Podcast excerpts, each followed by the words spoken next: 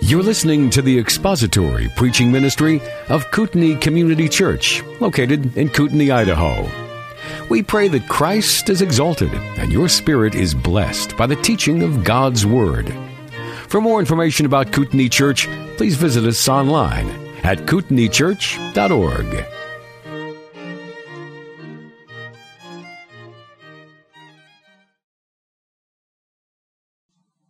Hebrews chapter 1, and we will read together verse 5 through verse 14. Hebrews 1, beginning of verse 5.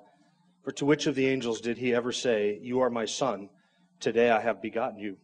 And again, I will be a father to him, and he shall be a son to me.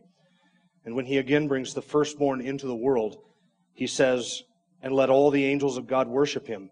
And of the angels, he says, Who has made his angels winds and his ministers a flame of fire?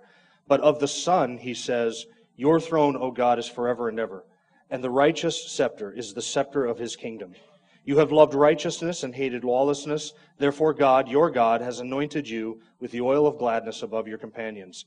And you, Lord, in the beginning laid the foundation of the earth, and the heavens are the works of your hands. They will perish, but you remain, and they all will become old like a garment, and like a mantle you will roll them up. Like a garment, they also will be changed but you are the same, and your years will not come to an end. But to which of the angels has he ever said, Sit at my right hand until I make your enemies a footstool for your feet? Are they not all ministering spirits sent out to render service for the sake of those who will inherit salvation? Let's pray together. Our Father, we ask your blessing upon our time and our study here this morning. We are we are desirous that your word may have its way in our hearts and in our minds, and that we may see Christ in the pages of Scripture. We pray that you would help us to understand some very complicated things this morning. Help us to be attentive. We pray that our hearts may be attuned to your Spirit, and that your Spirit would minister your word to us and teach us and instruct us. We pray that we may be obedient servants and obedient uh, sons of the Most High God. We ask this in Christ's name. Amen. One of the profoundest evidences of the deity of Jesus Christ in the pages of Scripture is the fact that he received and welcomed worship when it was offered to him by people. Uh, we have record in the Old Testament that he was worshipped in the Old Testament. Uh, Isaiah, verse uh, chapter six of Isaiah, describes uh, seeing the Lord high and lifted up, and the veil of his temple filling, or the veil of his glory filling the temple uh, and he sees the smoke and, and hears the angels singing, Holy, holy, holy is the Lord God the Almighty. And John, in John chapter 12, says, Isaiah said these things when he saw Jesus and saw his glory. So we have record in the Old Testament that the divine Son was worshiped. And then when the Lord Jesus was here on earth, he received the worship of men. Uh, one of the earliest records of that is in Matthew chapter 2 when the Magi came to visit the Lord Jesus. It says in Matthew 2:11 after coming into the house they saw the child with Mary his mother and they fell to the ground and worshiped him. Then opening their treasures they presented to him gifts of gold, frankincense and myrrh. And that was the first time but it was not the last time that he was worshiped. In Matthew chapter 14 after Jesus walked on the water out to the disciples who were in the boat, Matthew says those who were in the boat worshiped him saying, "You are certainly God's son." After that, in Matthew 28, after the resurrection in verse 9, we read that Jesus met the ladies and greeted them. This is after the resurrection. And they came up and took hold of his feet and worshiped him. And then at the ascension, which Luke records in Luke chapter 24, verse 52, it says, And they, after worshiping Jesus, returned to Jerusalem with great joy. And in John chapter 9, we read of the man who was born blind, who after the miracle that restored his sight, Jesus found him and asked him, Do you believe these things? after their conversation together. And the man said, Lord, I believe, and he worshiped him. And here's the curious thing. All of the gospel writers record the fact that men worshiped Jesus while he walked here on earth, and yet none of them record that in any way that would suggest that there was anything inappropriate or odd or curious or at all wrong with them worshiping him.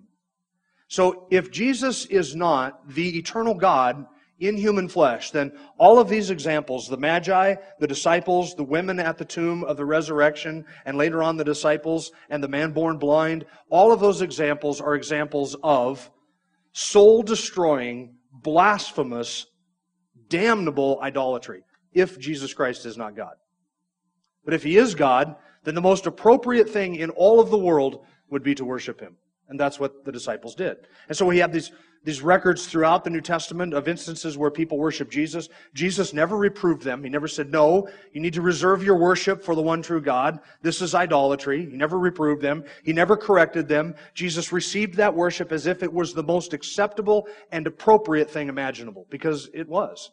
And not only did Jesus receive worship from men, but we have recorded in Scripture that the angels of God are commanded to worship him.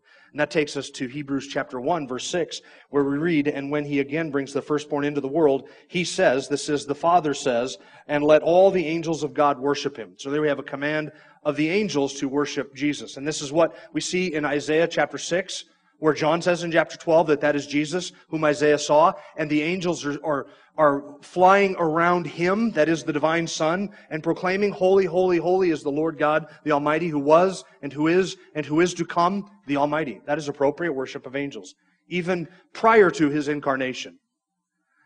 And now we have in the New Testament a record of Jesus being worshiped by angels at his incarnation, or after his incarnation, here in Hebrews chapter 1, verse 6. We worship a triune God, and it has pleased God to set forth the Son as the object of men's worship and praise, so that the Son may, in all of his manifest glory, be worshiped and adored by men and by angels in heaven and on earth, now and forever. That is pleasing to the Father. It is pleasing to the Father to set forth the Son so that he would be worshiped and adored by men and angels in heaven and on earth, now and forever. And in the worship, uh, and, and so in the worship of Jesus Christ, we are worshiping our triune God. For we have in Christ everything that is God. And so our worship of Him is appropriate.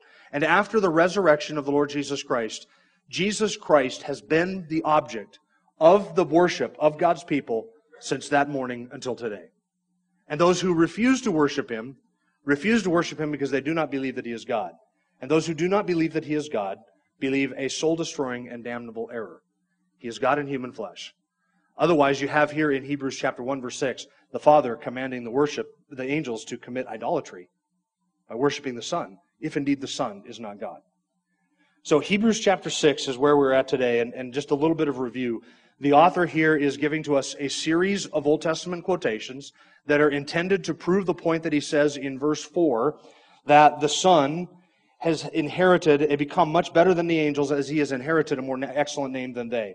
After the resurrection, in the, after he has made propitiation for sins, he is seated down at the right hand of the Father, the Most High God, and in that position he has returned to the position that he had before his incarnation. For a while, we read later in, later in Hebrews chapter 2, he is made a little lower than the angels. Now he has been crowned with, and, and with glory, and he has been exalted to the Father's right hand, so he has returned to that position of honor. And now that he is at that position of honor, he has the title of son. And this is in contrast to the angels who, as a class, are called sons of God at time, but only designates their, their, their status as created beings in the same way that you and I are called sons of God, though you or I are never called the son. See, the title the son is different. Christ is given the title of son the divine Son. He is by nature the same nature as the Father, so he has that title. And now the author of Hebrews is going to say, to which of the angels did he ever say this? So he's proving the case that Jesus is greater than the angels. The first thing he does to prove that case is to ask, to what of the, to which of the angels did he ever declare that angel to be his son? And he quotes Psalm 2, which we looked at last time. Not last week, last time. He looked at Psalm 2, where the Messiah there, the one who assumes the throne of David and is given the rule over the nations, is called the Son.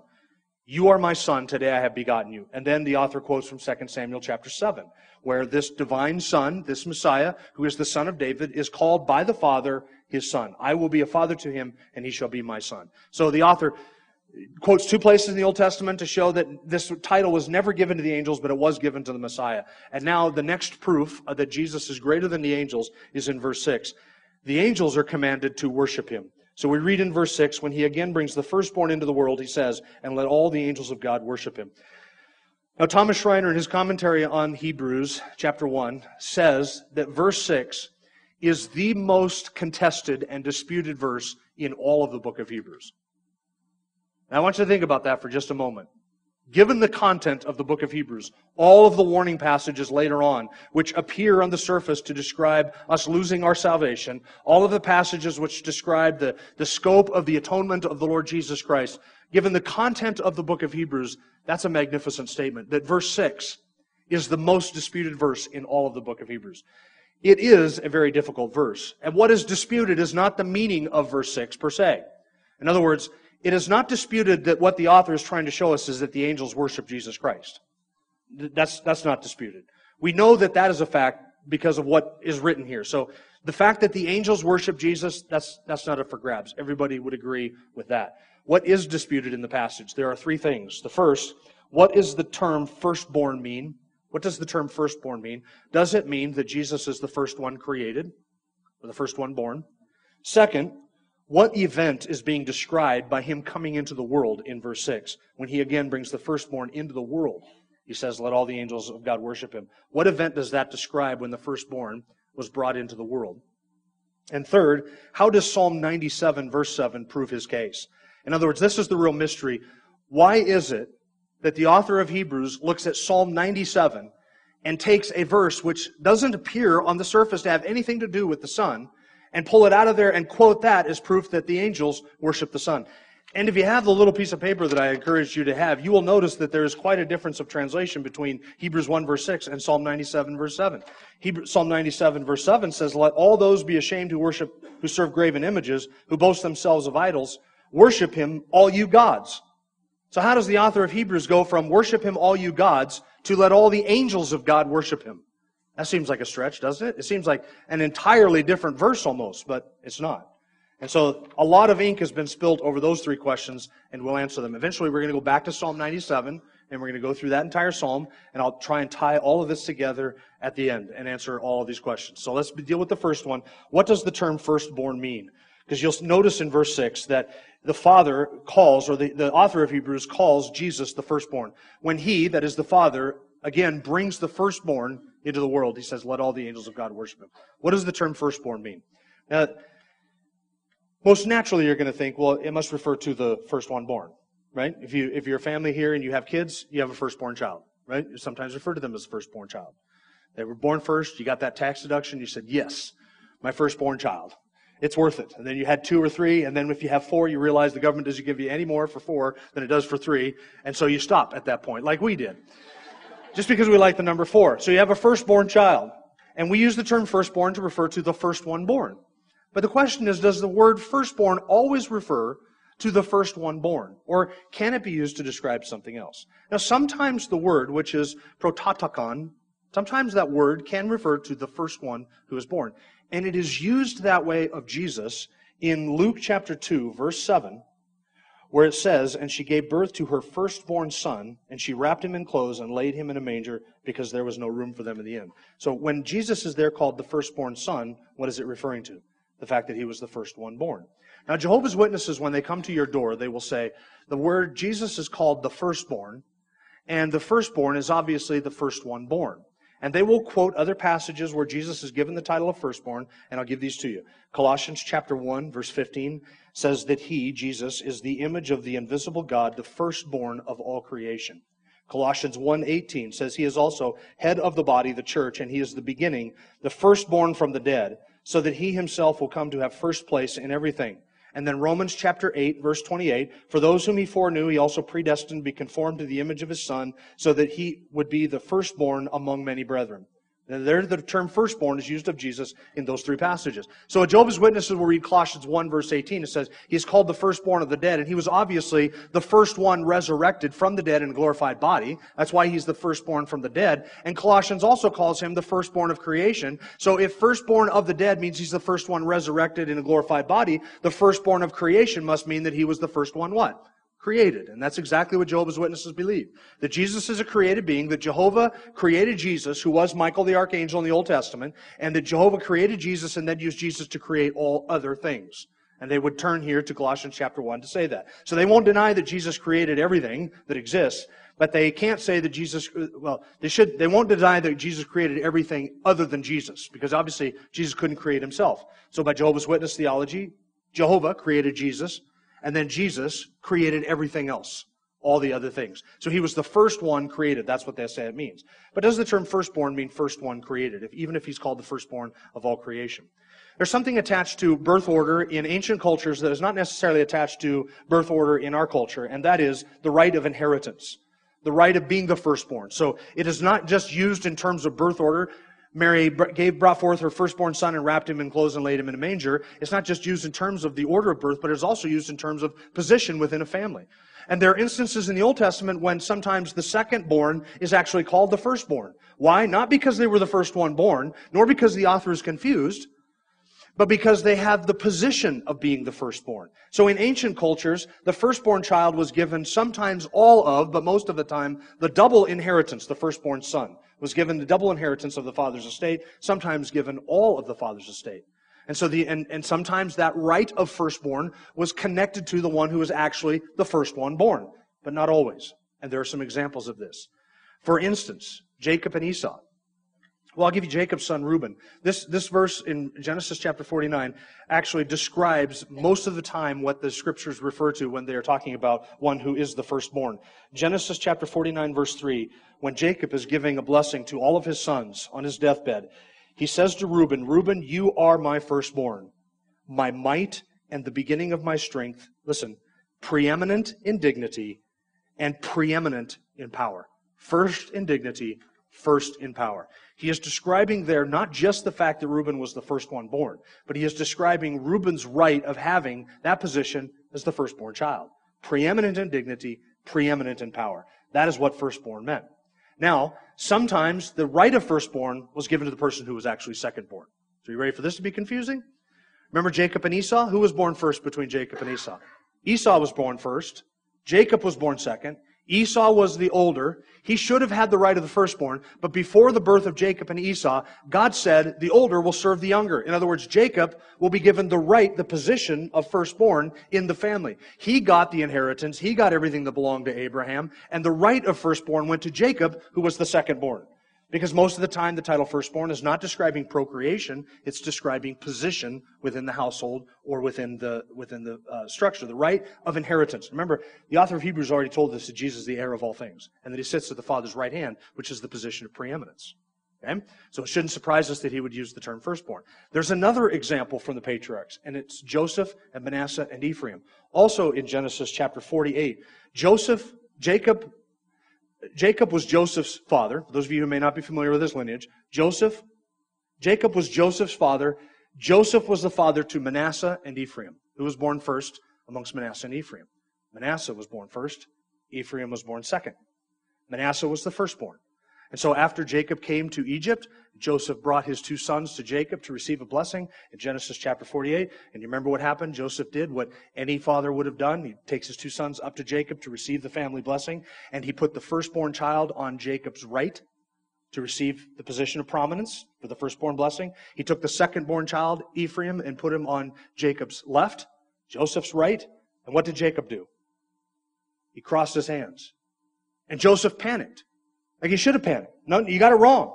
I understand your eyesight is dim. You're old. We just got here. You didn't watch my kids grow up. You're confused about who was born first and who was born second. And Joseph corrected Jacob and said, no, no, father. This is the one who was born first and this is the one who was born second. Don't cross your hands. And Joseph tried to get him to put his hands back. But, but Jacob knew exactly what he was doing. He gave the firstborn position of prominence to Ephraim and not to Manasseh. So Manasseh was the firstborn, but Ephraim was the firstborn. Because we're talking about two different things. Do you catch that? In one instance, we're talking about birth order. In another instance, we're talking about preeminence, prominence, might, superiority, the position that is held.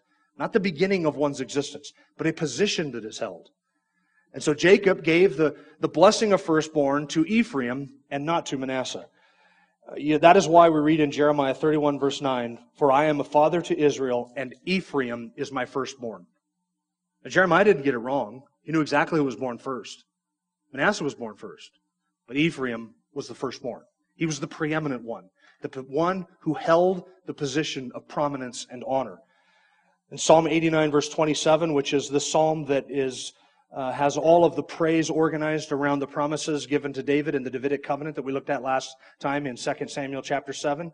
Uh, that psalm, Psalm 89, verse 27, this is what God says I shall also make him my firstborn, the highest of the kings of the earth. You hear the, the language of preeminence and prominence? So let's take that back now to Hebrews chapter 1 and read Hebrews chapter 1 with that in view. We have already understood that Jesus is the heir of all things, that everything is coming to him. We've already understood that he sits at the right hand of the Father, that position of prominence and preeminence and majesty. He is seated there at the right hand of the majesty on high. And then the author goes to Psalm chapter 2, verse 7, which describes this same one, the Son, being the heir of everything, where he says, Ask of me, and I will give you the nations as your inheritance, the ends of the earth as your possession, and calls him, that is the Messiah, God's Son, his firstborn. And then we read in chapter 2 Samuel chapter 7, which quoted in verse 5, where he is called the Son of God. And then in this Psalm 89, which is the psalm revolving around all these promises given to David, the Messiah is called the firstborn. It is not describing the beginning of one's existence, as Jehovah's Witnesses and Mormons would maintain. The title firstborn is describing a position, not procreation. His prominence, his superiority, his majesty, his position at the Father's right hand. So let's read that in Hebrews chapter 1, verse 6. And when he again brings the preeminent one, the high one, the chief one into the world, he says, Let all the angels of God worship him. That's what the term firstborn means. So what does the term firstborn mean? Not first one born, the preeminent one, the one who holds the position of honor. Just as Hebrews, the whole chapter has been describing up to this point. He's been talking about the position that Christ holds. And then after talking about the, uh, him being the son of the Davidic covenant, he takes language from Psalm 89 and uses it of Jesus being that one who is greater than all the kings of the earth. So now we come then to Psalm 97. So this is where your piece of paper is going to come in handy. If you're still with us, and you haven't dozed off yet, get the piece of paper out. This is going to give you a chance while we're in Psalm 97 to be able to look back at what Hebrews 1 says. So turn back to Psalm 97.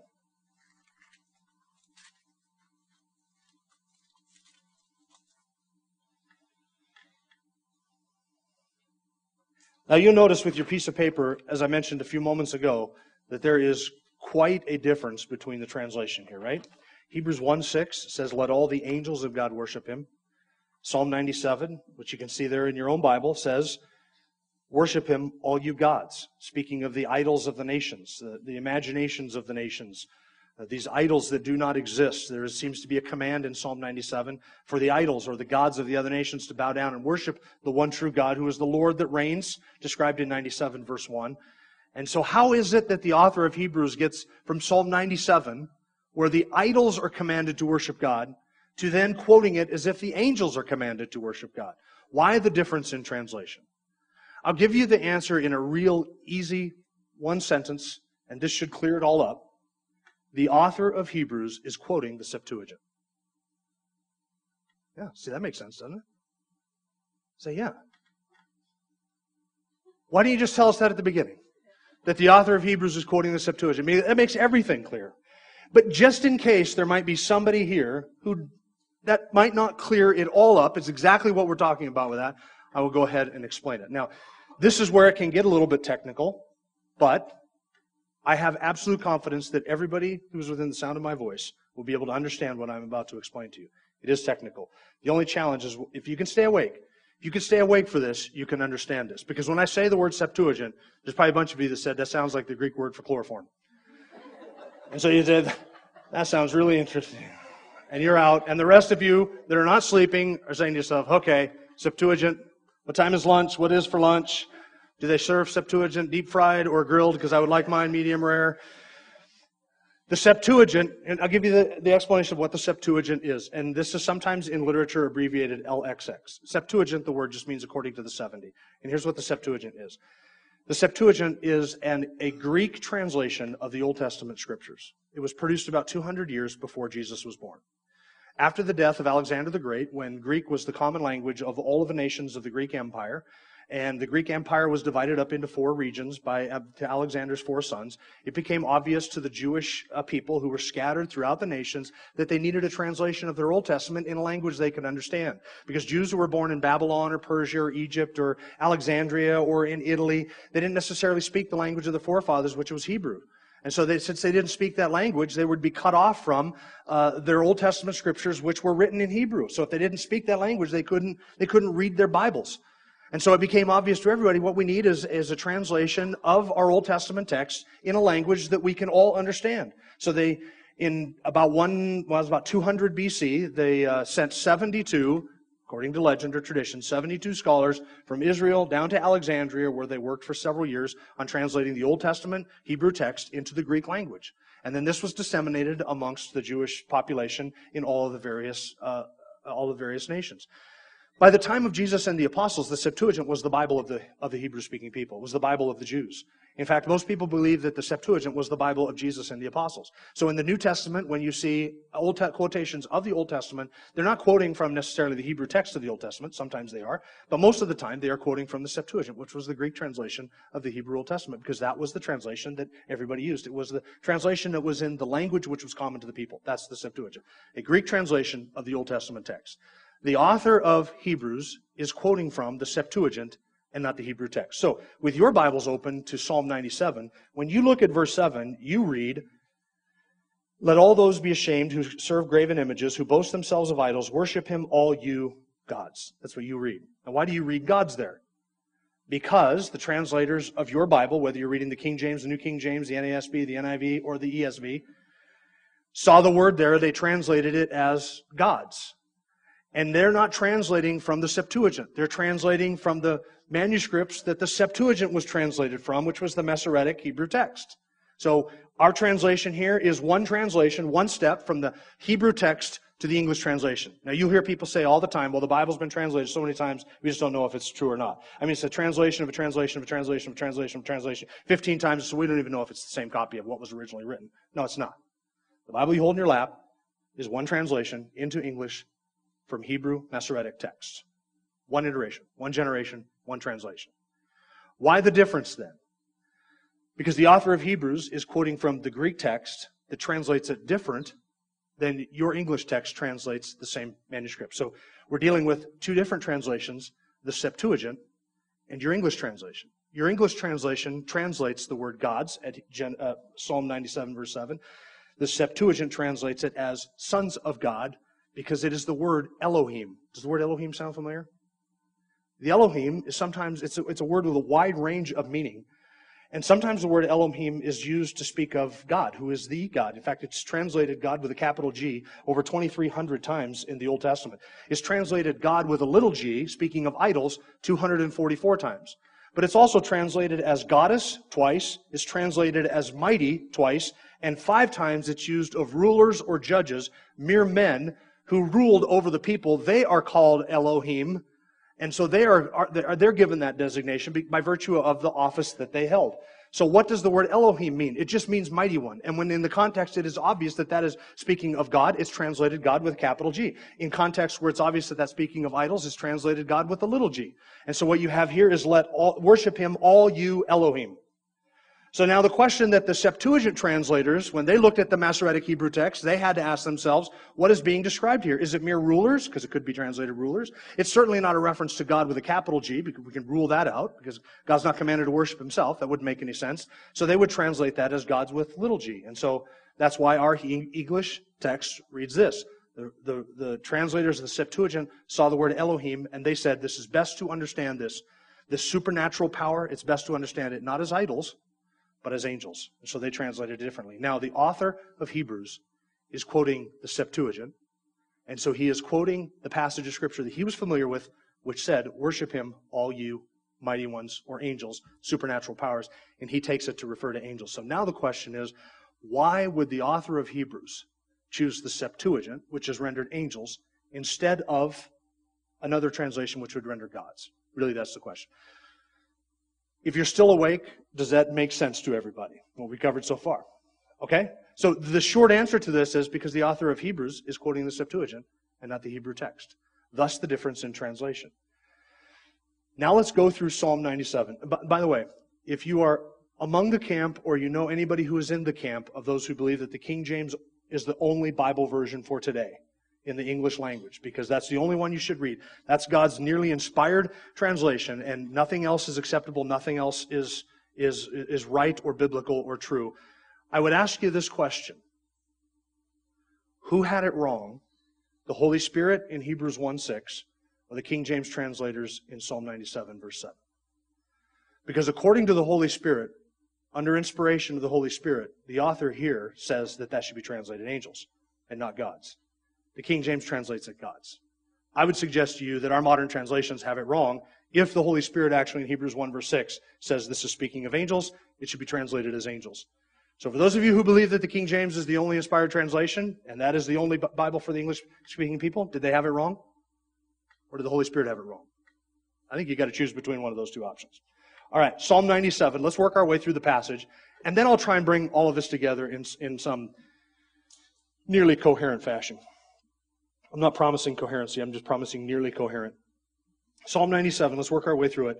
Beginning in verse 1 The Lord reigns, let all the earth rejoice, let the many islands be glad. And the word that is translated reigns there is a word that means uh, it means to take the throne or to be established as king, to be coronated. It's the idea the Lord becomes king or is made king, and so he assumes the throne.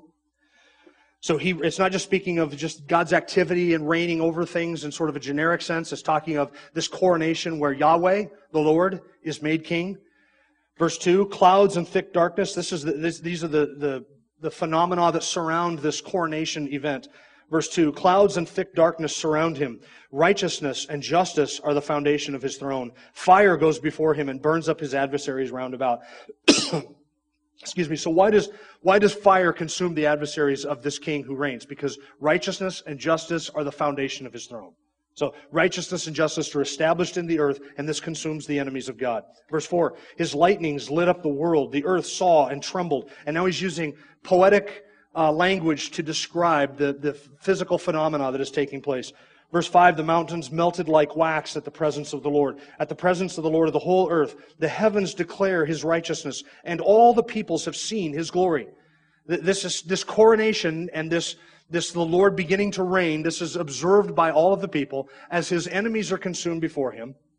And then the, this, this, this reigning of the Lord is accompanied by all of these cataclysmic events Verse 7 This is the response of those who worship false gods.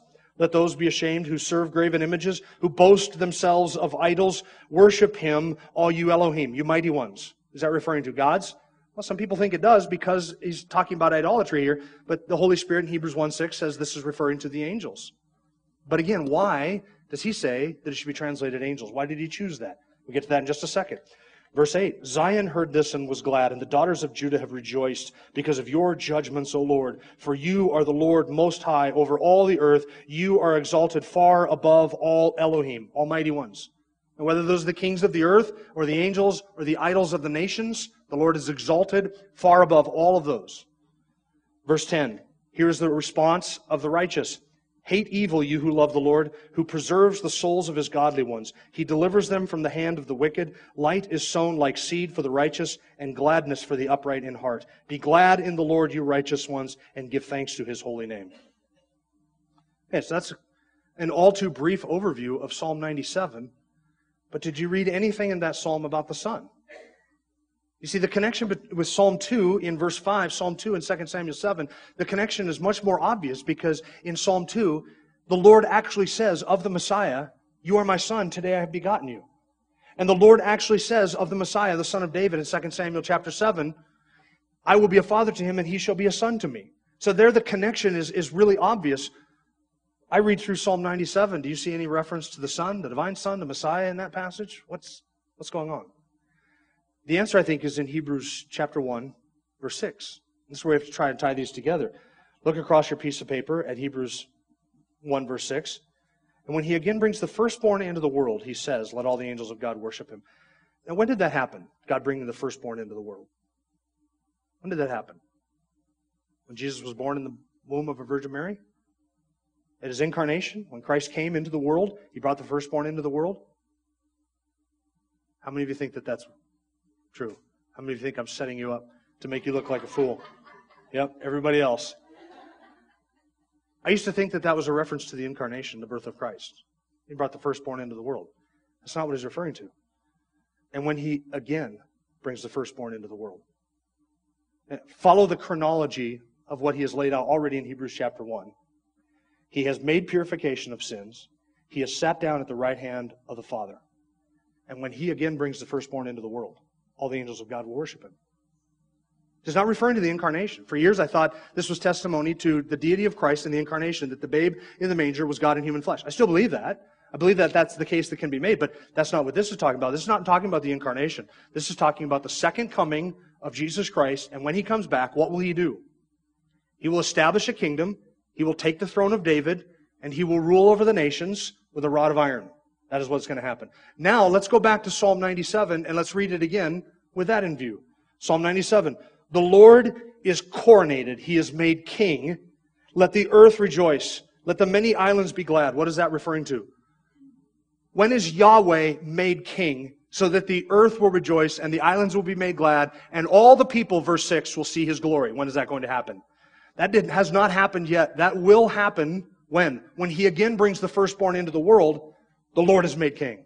He is king, he is crowned king and given that kingdom, as we read in Psalm chapter, uh, Psalm 2, which we looked at last time in connection with verse 5, the, God says to the Messiah, ask of me, and I will give you the nations as your inheritance, the ends of the earth as your possession, and you will crush them with a rod of iron, you will destroy them with earthenware vessels. What is being described here? The Lord reigns, let the earth rejoice. Verse 2 Clouds and thick darkness surround him. Righteousness and justice are the foundation of his throne. That throne of David, when he sets it up, he will rule in righteousness and justice. That will be established, and righteousness and justice will be established in the earth, which is why verse 3 says, Fire goes before him and burns up his adversaries round about. His lightnings lit up the world. The earth saw and trembled. The mountains melted like wax at the presence of the Lord, at the presence of the Lord of the whole earth. The heavens declare his righteousness, and all the peoples of the world see his glory. When he sets up that kingdom, all the peoples of the world see that glory. And when he comes back, when he again brings the firstborn, the preeminent one, who is now is seated at the Father's right hand, when he brings him into the world again to establish that kingdom, Psalm 97 describes that coronation event. This is the cataclysmic overthrow of the nations at the reigning of this king, this righteous king, whose, whose throne is built upon righteousness and justice and truth. And so all of his enemies are consumed. So the author of Hebrews reads Psalm 97 and he doesn't think this is describing the reign of God in some general sense that he rules over all. Yes, he controls all things. The author of Hebrews reads Psalm 97 and he says, This is describing the reign of the Messiah King. He is going to be made king, and all of creation will feel the effects of that, and all the peoples will see his glory, because truth and righteousness are the foundation of his throne, and all of his enemies will be burned up and consumed with fire. Now, Jesus described his second coming on a number of occasions, and when he did, you know what he said would be present at his second coming? Angels.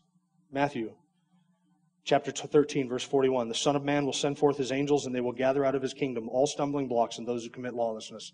Matthew 16, verse 27. For the Son of Man is going to come in the glory of his Father with his angels, and they will then repay every man according to his deeds. Matthew 25, verse 31. But when the Son of Man comes in his glory and all the angels with him, then he will sit on his glorious throne. Second Thessalonians 1, verse 7 describes the coming of the Lord. And here's what Paul says He will give relief to you who are afflicted and to us as well when the Lord Jesus will be revealed from heaven with his mighty angels in flaming fire. Look at verse 3 of Psalm 97. Fire goes before him and burns up his adversaries round about. So this is why the author of Hebrews reads Psalm 97, and he says, This is describing Christ. And in verse 7, worship him, all you Elohim. Because the author of Hebrews knows that when he again brings the firstborn into the world, angels will accompany him. And here's the glorious news the angels will be commanded to worship him who is the Son of David, the Son of Man, who takes that throne and establishes his kingdom in this earth. That's glorious news, isn't it? So that's why it all ties together. This is why the author of Hebrews looked at Psalm 97 and said this is referring to that kingdom. He's already quoted Psalm 2, where God says that his answer to the raging of the nations and the rebellion of the kings of the earth is to establish his king on Zion. He's quoted 2 Samuel chapter 7, where God has promised to David, I will seat one of your descendants upon your throne, and he will rule and he will reign forever. It wasn't Solomon. This was the king to come. And now he quotes Psalm 97, which actually describes the establishment of that kingdom and what that will look like as all of the earth feels the effects of that righteous rule and that truthful reign. All of the earth feels the effects of it, and all of the people see his glory. Psalm 97 or Psalm 89 verse 27 says, "I will make him my firstborn, the highest of the kings of the earth."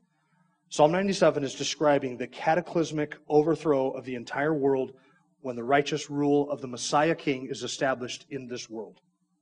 And at that event, all the angels of God will worship him. That proves his deity. So, what do we take away from this? I'll, I'll offer you three things. First, if the angels worship Jesus, then that is proof that not only is Jesus not an angel, but he is not less than the angels.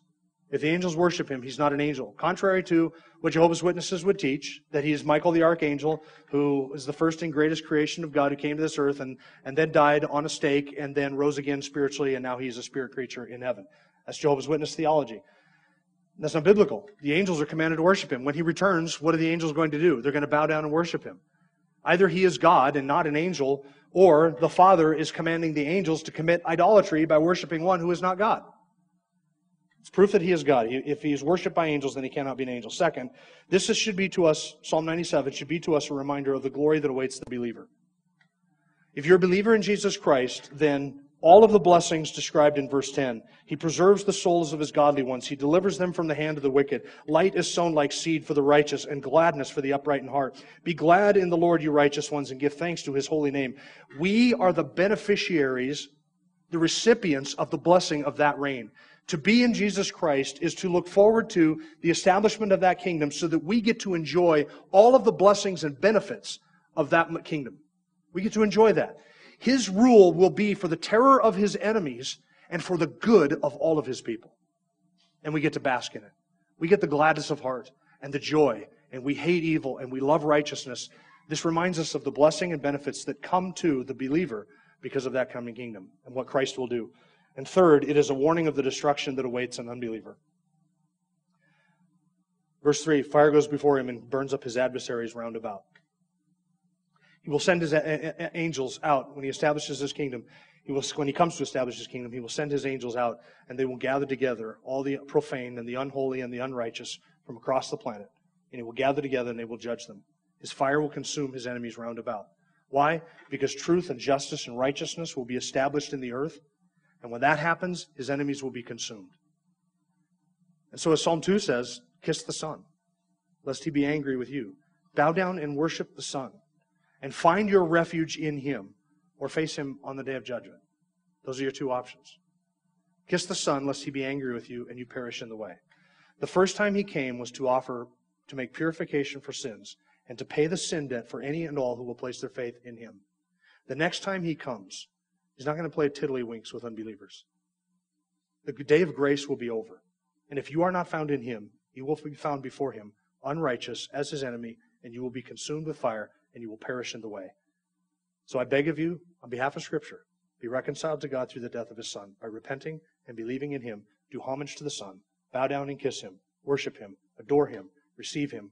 Make Him your refuge. Find in Him your everlasting refuge from sin and the punishment of sin, or you will be consumed on that day. Let's bow our heads.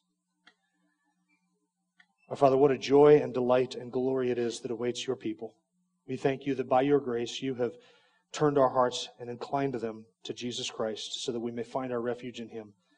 This is a joy and delight for so many who are yours because we look forward to that day when, when truth and righteousness will reign and when Christ is worshiped by all and by the angels and we get to join in that heavenly chorus and worship him as well.